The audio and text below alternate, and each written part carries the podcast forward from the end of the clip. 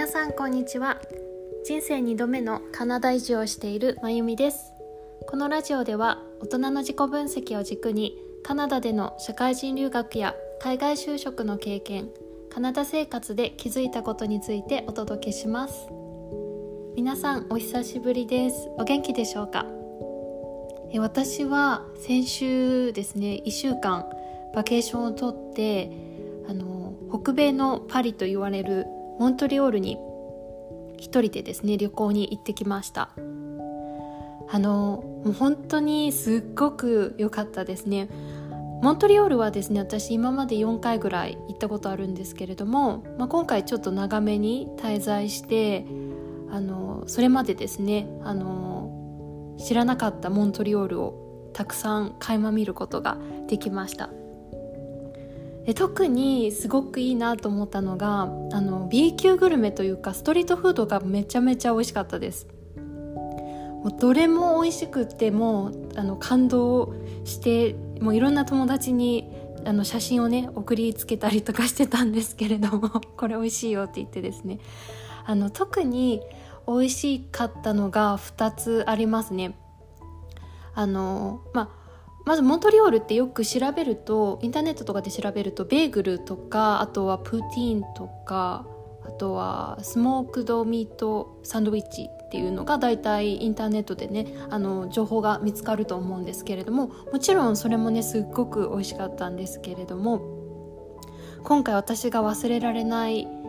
あのストリートフードが2つありまして、まあ、1つはですねあのカヌレですね。カヌレは多分フランスの洋菓子だと思うんですけれどもえっとモントリオールの北の方にですねジャンタロンマーケットというマルシェがありましてそこにですねあの洋菓子屋さんが入ってるんですけれどもその洋菓子屋さんのカヌレがすっごく美味しかったです。あの美味しすぎてですねあの2回そのお店に行ったんですけれども初日と最終日に行ったんですね。で最終日はもう美味しすぎてあの18個箱買いしましたね。箱買い？というか、まあ、18個まとめて購入しましたね。うん。はい。なのであのぜひあのジャンタロン市場のカヌレを行く機会があればですね試してください。で2つ目がこれも本当に美味しかったんですけれどもえこれはですね、えっと、カフェオリンピコという、まあ、モントリオールにだけあるあのカフェなんですけれどもこれはイタリア系のカフェですね。でここのコーヒーとカノリという、まあ、イタリアの洋菓子ですね。これもすっごく美味しかったです。私は普段コーヒーあまり飲まないんですね。でたまにコーヒー飲むことがあるんですが飲むとちょっとなんか気持ちが悪くなっちゃうんですね。まあ多分カフェインのせいだと思うんですけれども。ただこのカフェオリンピコさんのコーヒーは全くあの悪酔いとかしなくってすっごく美味しかったです。アメリカのを頼んだんですけれどもすごくね飲みやすくってあのあとはちょっと気持ちが悪くなることもなかったので、はい、すごく美味しかったですね。あとはカノリですね。カノリはイタリア系の洋菓子なんですが、これも本当に美味しかったです。中に入ってるクリームがちょっとなんかリッチなんですけれども、でもね、食べやすくってコーヒーとの相性がすごく最高でしたね。で、このカフェはモントリオールにしかないんですよ、実は。なので私は8日間モントリオール滞在してる間毎日通ってましたねでなんなら最終日にカノリを箱買いしようかなと思ったんですけれどもちょっとねさすがにそれはやりすぎかなと思ってあの箱買いはしなかったんですがはい、まあ、もしあのモントリオールに行く機会があれば皆さんこの、えー、ジャンタロン市場のカノリと、えー、カフェオリンピコのコーヒーとカノリを試してみてください。であとモントリオールですね。行ってみて思ったのがあの人がすごく優しくってなんか余裕の時間に余裕があるような雰囲気を感じることができましたね。うん。まあ、店員さんは大体皆さん最初フランス語で話しかけてくださるんですね。あのモントリオールはフランス語圏のエリアなので最初フランス語で話しかけてくれるんですが、まあ、私がねフランス語喋れないと分かったらすぐに英語に切り替えてくれて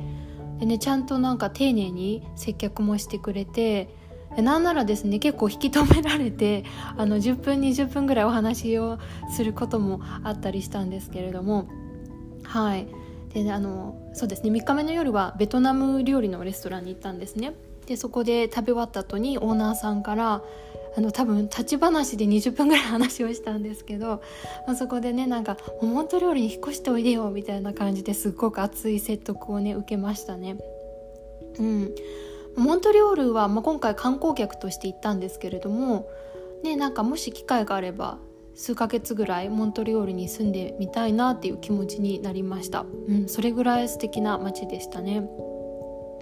であとはあの今回モントリオールを観光していて、まあ、もちろん有名なあのノートルダム すいませんノートルダム大聖堂にも行きました。これもね是非おすすめなんですけれどもで行ってねなんと不思議な経験をしたんですが、まあ、大聖堂ついて中入った瞬間にもう涙がポロポロポロって出てきたんですよね。うん。すごく何て言うんですかねあの私はキリスト教とかではないんですけれどもあの中に入った瞬間にすっごくなんかなんて言うんですかこう優しく包まれてるような雰囲気を感じることができて、うん、なんか安心してなんか涙がねポロポロ出てきたんですよね。うんまあ、今回その旅行に行こうと思ったのも本当に 3, 3日ぐらい前に旅行の手配をしてなんならバケーションとかも3日前に「すいませんちょっとバケーションを1週間取ります」って会社に言って 急に1週間お休みいただいたんですね。でまあその背景としてはちょっとなんかいろいろ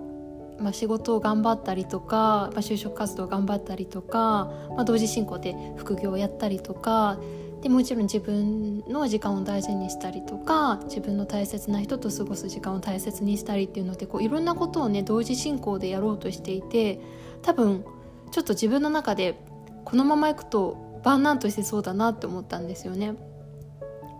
でバンバーンアウトする前にちょっと自分であの自分を大切にする時間をちゃんと取りたいなと思って